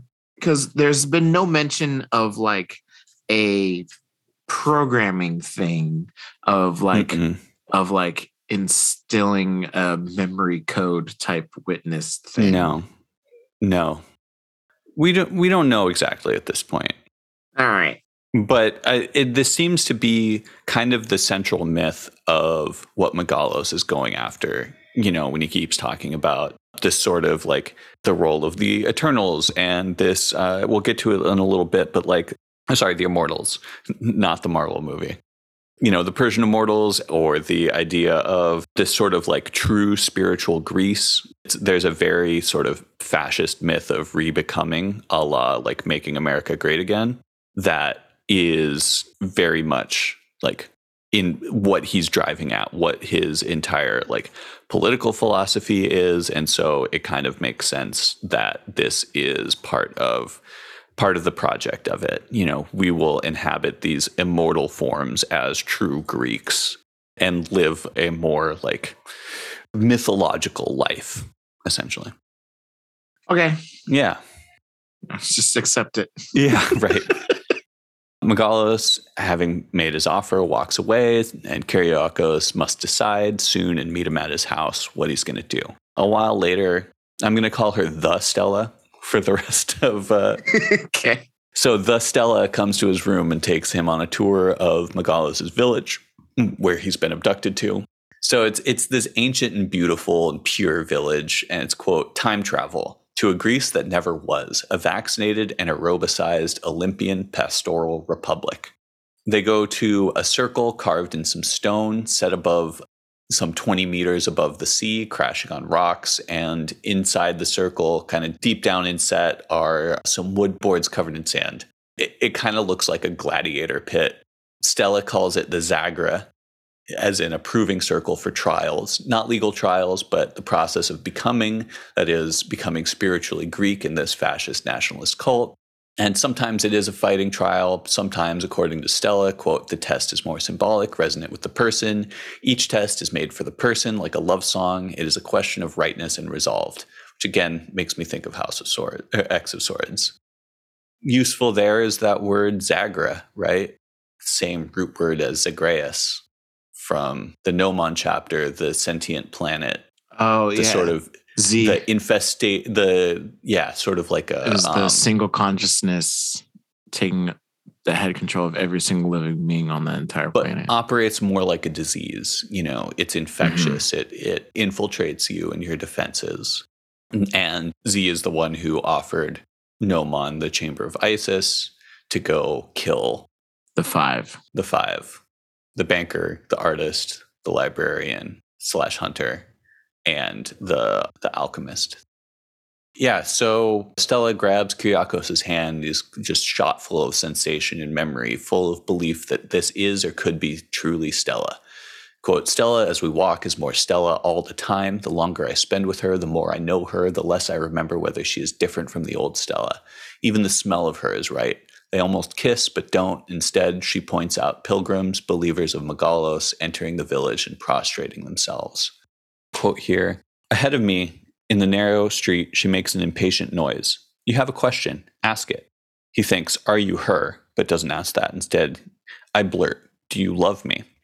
She laughs, unconcerned. Not that one, Constantine. I'll answer that one later. She looks away again. Ask me about something difficult. I don't know where it comes from. What's the chamber of Isis? Because I swear I've heard it before. It is the place the mother goddess set aside from the mortal world, the womb of the new. Perhaps it is one of the Pentemychos, the five re- secret recesses of the gods, or perhaps they are all the one chamber viewed from different angles. It is hope and atemporality. It is the holiest of temples, the most mysterious. The next question pops out before I can stop it because suddenly I think she might know. What is happening to me? Between two houses with carpets hanging out to air on the step, she indicates a particular door. She lays her hand on the wood, then shrugs and step backs, steps back. You are the promise of our coming dawn. I don't know what that means. Uh, just real quick, the, the name of the real world fascist party in Greece is called the, the Golden Dawn. So I have a feeling that that's what's being referenced here. Mm. He says, I don't know what that means. Stella laughs and her hand reaches out to touch my forehead, just as it always did when her mind found a pathway which mine could not. Did I not make it clear? Stella is much, much cleverer than I am. Stella was. The same cool fingers, sure and knowing, the, sta- the same thumb against my temple, the quick blessing of pressure. The old Stella would kiss me. This one, uh, this new one is still cautious. She hesitates, then retreats. The omission of cool absence, the ghost touch of an intimacy missed. Instead, she explains. Megalos leads us to a new world, and that world is reached through a gateway of understanding. The transition is hard. We have been trained against it by the Cartesian method that underpins modernity. We see as shadows all that is real, as and as gold all that is dross. We must work to change what we understand. Only willingly can we enter the new Greece by study and deep commitment. But you, Constantine, you are ineluctable. You are infused with a god, as if our world has already arrived. Your mind is modern, and yet In you is the ancient, hale and vibrant and consuming. You are the Orpheus gone into the underworld and retrieved not Eurydice, but Persephone or her dam. And yet she waits. She has brought chaos to the world, and our cause is advanced, but she remains with you. Perhaps she is content, perhaps she is trapped, perhaps you hold her back. You are a puzzle box, and you contain that which Nikolaos Megalos greatly desires. In that, he is a danger to you. You are not so holy, so perhaps any man would do, and you might cede the god to him. Or he might take it by force, rip it from you in the chamber. That seems more appropriate. The pathways of old Greece were drenched in blood after all. What a totally fucking appalling idea. He wants it, she shrugs. He believes he is called to it. He believes, not she believes, not we, he. And if it is not, and if he is not, that is heresy. She sounds as if I have made an improper suggestion at dinner, one that is not without some appeal. If I'm the Hierophant, I must understand even heresy. He asks, How am I supposed to find the chamber? She says, You need only to live. You go to your meeting, inevitably. I'd like to think there's a choice. Of course, there's a choice, and this is what you choose. Otherwise, what has already happened cannot have happened, and that is impossible. so, yeah, he's set up. He has to go to this meeting, and he has to tell Megalos what he chooses. And what do you know? They're right there already. Hey, Megalos' house. Hey, Megalos' house is actually a facade opening into a network of caves in a cliff. The caves are full of people. Kyriakos estimates over a thousand. They're the pilgrims from before. They're all at the end of their pilgrim, and as soon as he enters, they pray to him as the Hierophant. Stella guides him through the caves to Megalos. They greet each other with a torn no longer, and Megalos says, the prophetess Cassandra was cursed that she should see the future and never be believed. The goddess Athena was beyond such restriction because belief was not in her nature. She either knew or she did not. The fascination with faith is a Christian invention, of course. When your God simply never shows up, faith becomes quite necessary. in any case, long before the Nazarene carpenter, when King Agamemnon took Cassandra as a concubine after the Trojan War, Athena visited the sleeping woman in the shape of an owl and drank the tears from her cheeks as she dreamed. In this way, Cassandra's visions passed to one who could understand and profit by them. Athena saw this future, uh, and he's talking about this current current times. This godless world where Greece is fallen into poverty, and the city that bears her name is flooded with the world's detritus. And he's talking about immigrants because he's a racist asshole. And weeping in her turn, she prepared against this day. She made a magic room where time does not flow, and where the great universal solvent can be created by one of the wise, that alkahest which can loose any prisoner, unshackle the mind of man. Wisdom is the tip of her spear, and with it she slays the serpent of lies. So, yeah. now we're talking about the alkahest and the chamber of in Isis. the Kyriakos chapter. If you remember, the the the chamber also popped up in Berihun's chapter. Berihun's chapter. And in Gnomon's chapter as well. And the Serpent of Lies here could be a reference to the, you know, Serpent of Garden of Garden of Eden, but it could also be Zagreus, who mythologically is a serpent or um, shares its root word with it as a snake. But anyway, so now we're yeah we're fully connecting Megalos' fascist vision, whose tagline is "Torn no longer" or Regno Lernrot backwards to the Alcahest in the chamber with a promise to slay the Serpent of Lies, Serpent being Zagreus, the proving ground is Zagra. So it's really, really starting to all really of these. Connect. Yeah. Megalos also mentions that Cosmatos, the old girl's husband and Stella's uncle, is one of his followers that's not that much of a surprise. He'd already kind of tipped his hand by saying, uh, but anyway, they enter a room full of mosaics and marble sculptures of the Greek gods. I don't know if they, if I said this before. Megalos is there with them right now. In this uh, sculpture room, a blind young man listens. They say, in the afternoon, a woman artist paints, and Megalos mentions that, quote, there is a man we wanted, but he would not come. And then, too, he is a degenerate African, yet he has remarkable eyes. Mm. So they were trying to get Berihun to yeah. paint this. And then he opens another door into a room full of blood. There's people waiting in it and running their hands through it, and there's the stench of it is just overwhelming. A Haruspex is pulling pulling up bits of organ to read them like a book. yeah.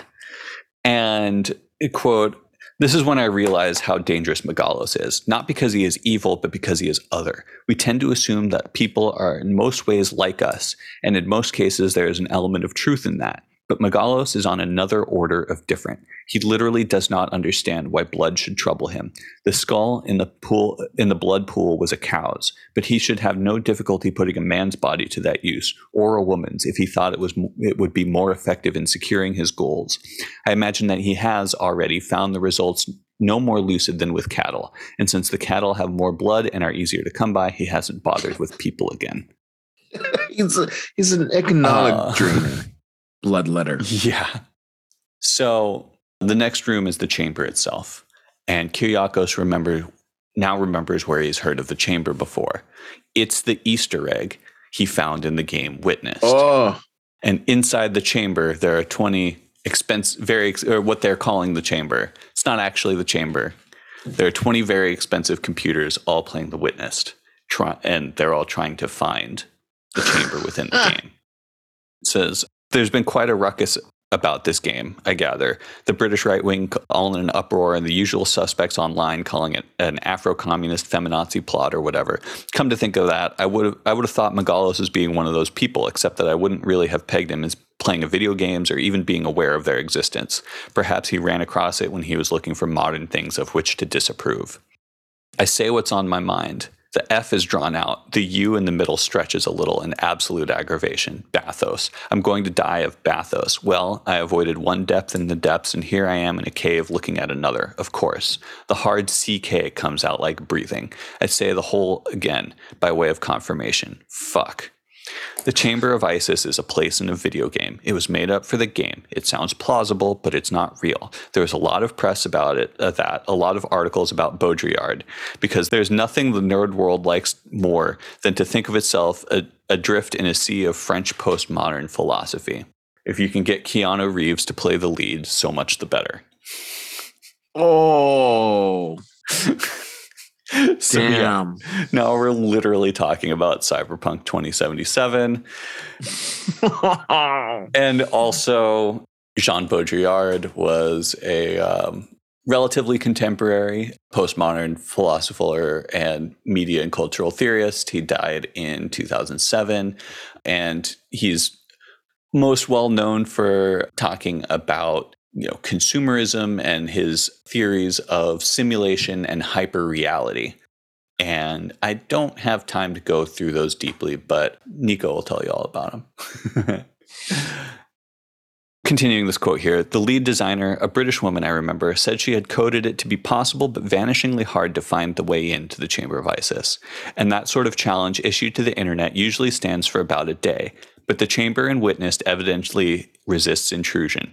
A group in Denmark actually went through the code line by line and still couldn't do it. Apparently, the coding itself is encrypted, a vastly sophisticated thing that uses external verification and all sorts of crap the NSA gets very excited about. But I got in, drunk and stoned and ithyphallic, orgasmic even if I remember. Nicolo, Nicolaus Megalos wants me to find a place that exists, insofar as it has ever existed at all, inside the conceptual penumbra of a popular toy. Interesting. Yeah. Professor Cosmatos, Stella's uncle, is also there. He says that the shark doesn't care about the real world or the video game, real Stella or fake Stella. Everything is just signs and symbols. This is a lot of what Baudrillard talks about in the simulacrum and uh, all of that. So, a game made out of signs is just as symbolically real to a god as our uh, piddling material world. Like it's one extra, you know, emanation down the line of a world created by gods or a world created by man. It, they're both significantly enough beneath him that it doesn't really need to think, you know, care about the difference and think here about layers of reality, simulation, living, you know, theories of living in simulations, waterfalling, and also, yeah.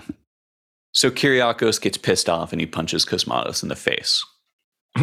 Megalos approves. This is the power that Kyriakos has here. and He can do something like this to anybody but Megalos, and all of the congregation can just say, Yes, you are the Hierophant. Do it. Jeez. Okay. Megalos asks if he wants to challenge Cosmatos in the circle. the Zagra that Stella pointed out before. Kyriakos says no, so Megalos has them shake hands. But Megalos is looking too smug by half. Kyriakos just shed blood in the chamber, and he notes blood is always a payment or a price. Megalos tells a history of the chamber, which I won't go into here. He says it was created in 1657, copied from a clay sculpture made in 431 BC. The Knights of Malta wove it as a tapestry and were hanged for their heresy.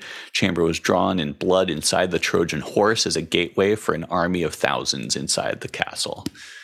So, is this all bullshit? Quite possibly.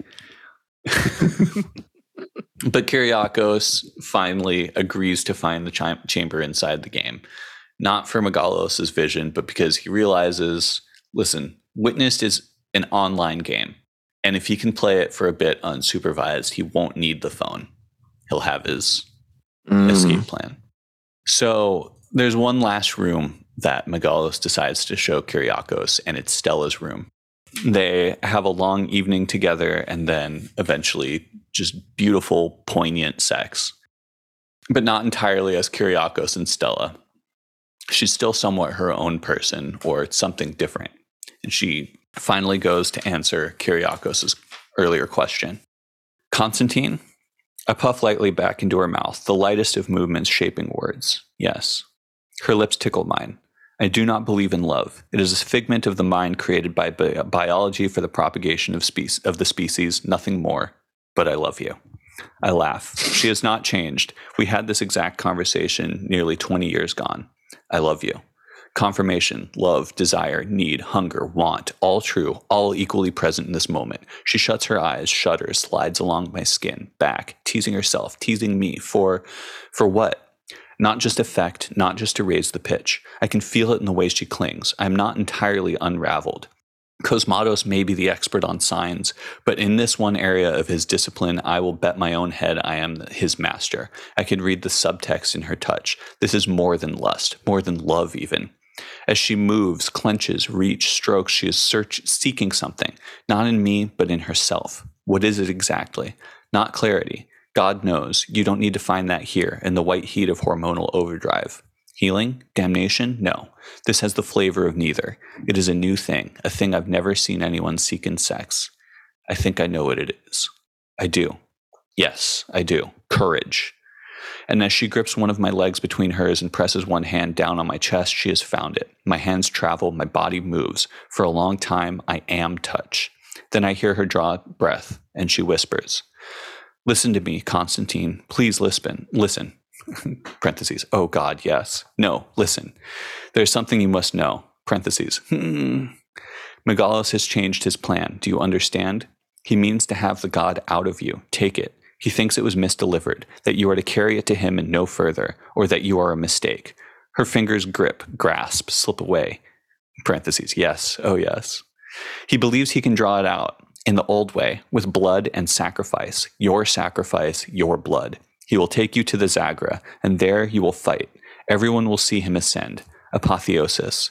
Then he will open the doors of mystery himself, blessed by his God, anointed in your death. He will come for you, maybe even tonight. It will happen. Parentheses. Yeah. Ah, yes. he will fight you and he will kill you, and I cannot let it be. Parentheses. Touch me. Don't stop. Touch me. I am not Stella. I am not. I never was never, will never be Stella. Like you, I, I like you. I want you. Parentheses, God, I do. But I am not Stella. My name is Diana Hunter, and I am not mad. I am not. There is so much to tell you. I can save you. We need to leave here, now, tonight, before we die. You must get me out of here. Get both of us out of here. Uh. uh. Yeah. What? Yeah. Um. And then, of all the moments that have ever existed, she rides down and rears back onto her hips and cries out, and we are frozen in that perfect moment. Fucking tits of Zeus. That's from the game. It's dialogue from the fucking game. And earlier we established that this the Stella, this not Stella, has been playing Witnessed and was very good at it because she has a lot of practice in being not herself, being other people, essentially.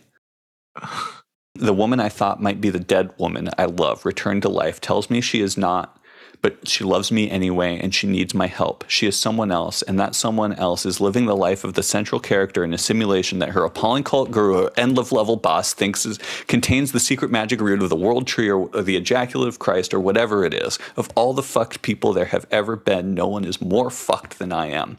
If it is possible to have an orgasm from a combination of gasping, desperate gratification, and sheer horror, that is what happens. Okay.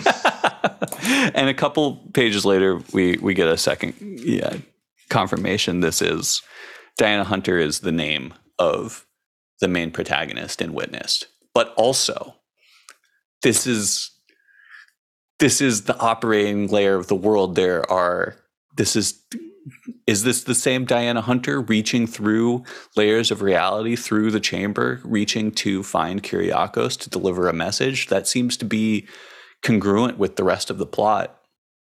But God, oh,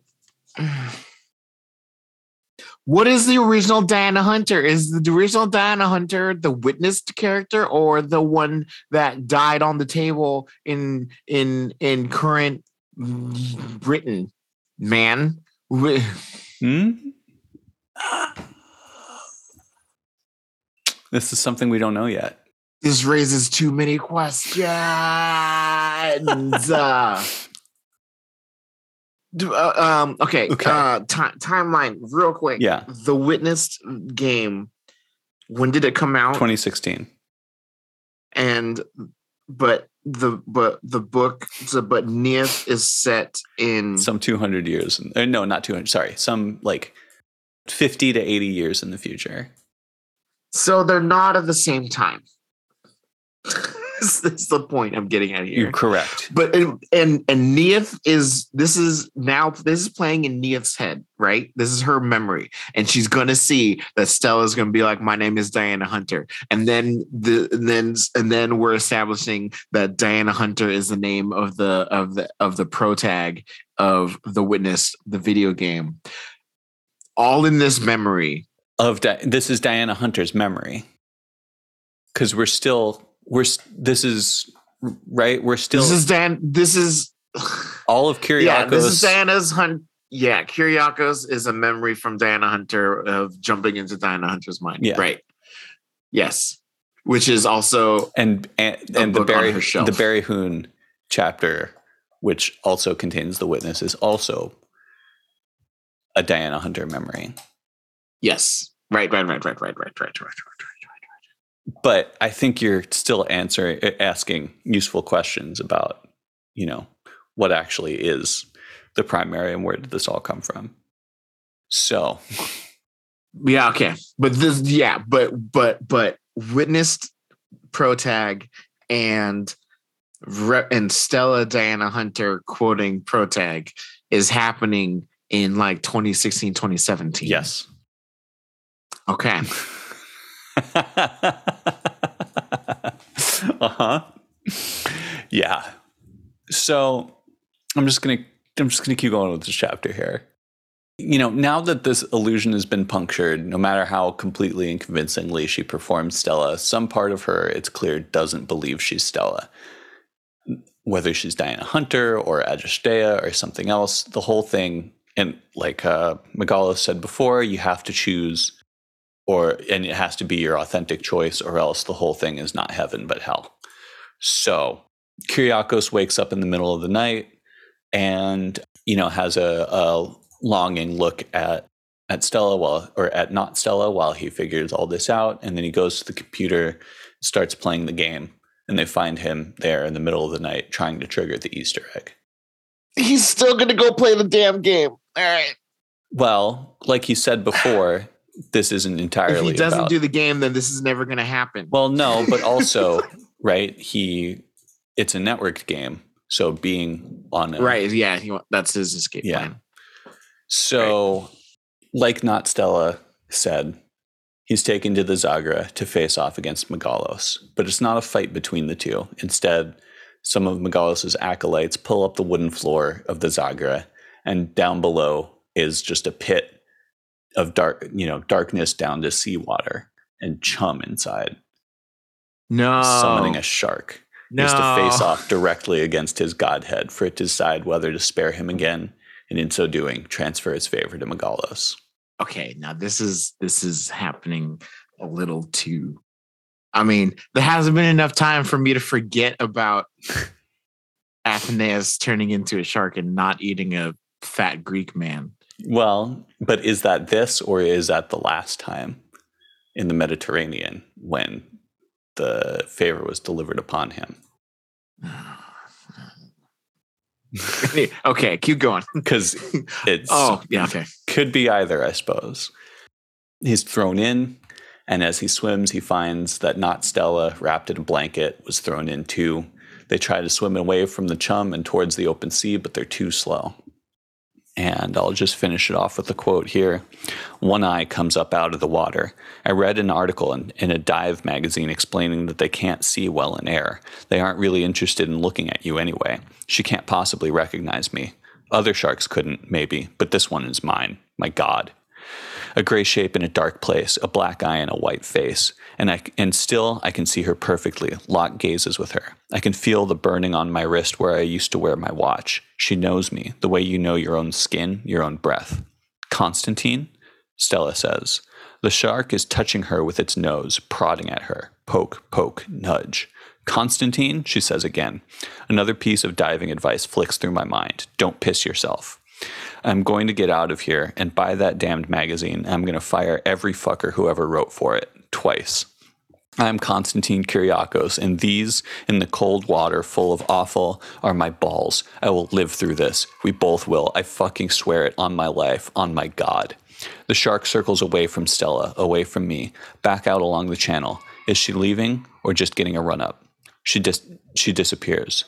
It had not occurred to me that her absence would be more appalling than her presence, but a shark you cannot see but knows there is a thousand times worse than the one you can observe.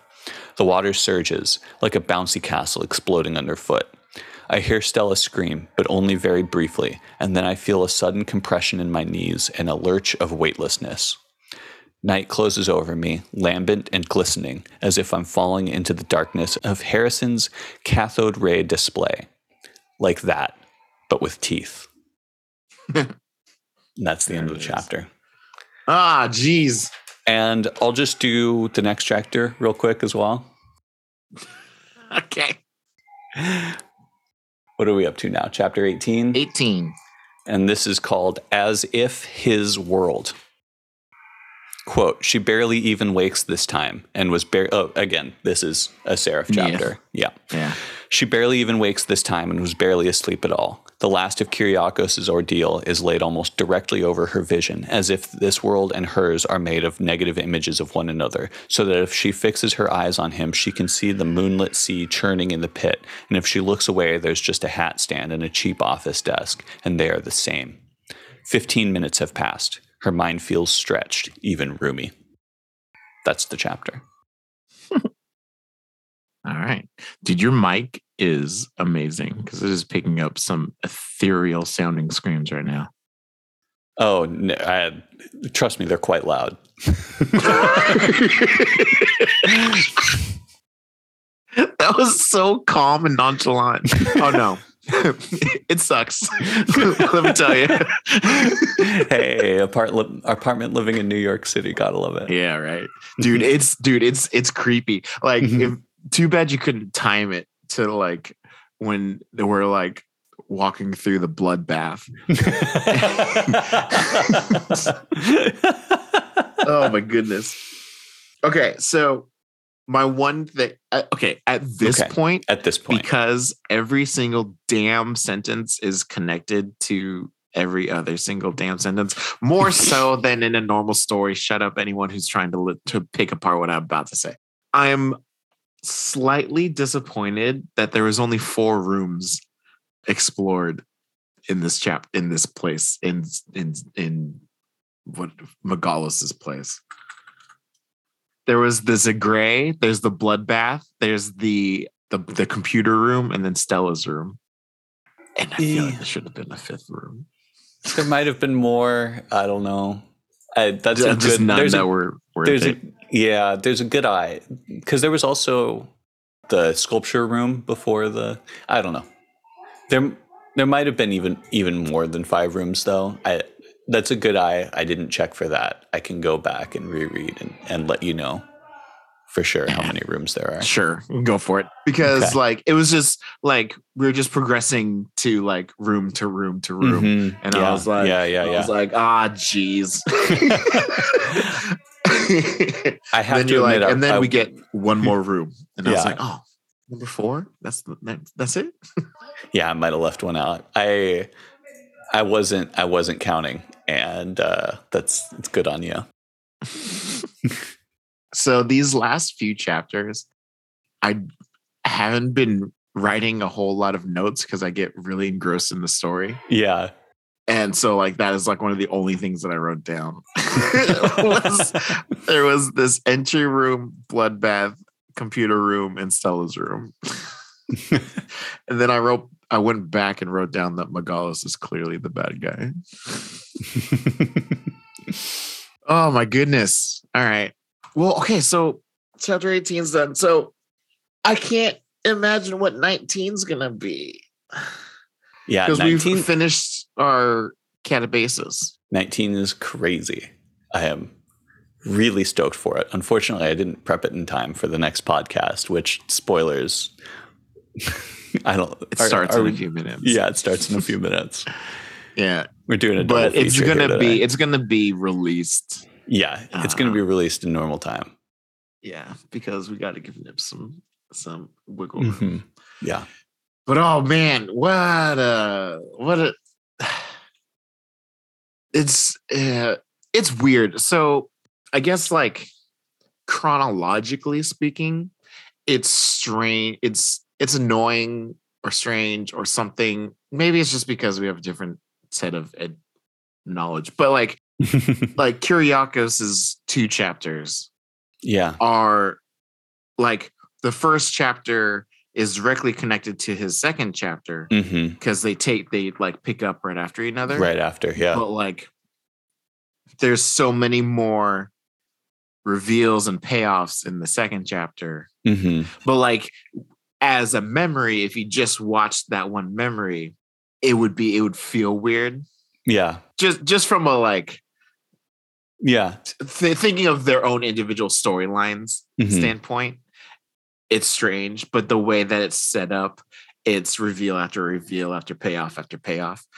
But like through through a Diana Hunter timeline, it makes sense. But right. From but but from Kyriakos's individual mental timeline, hmm he's living a very strange life.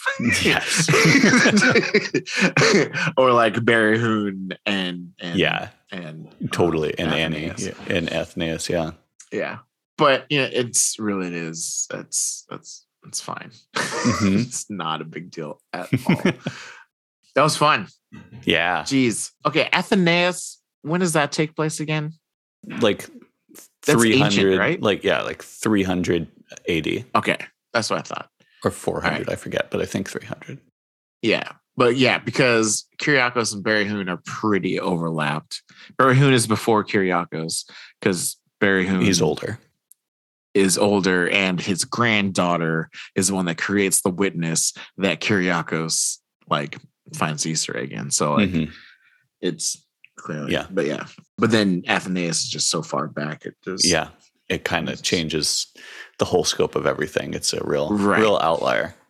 Right.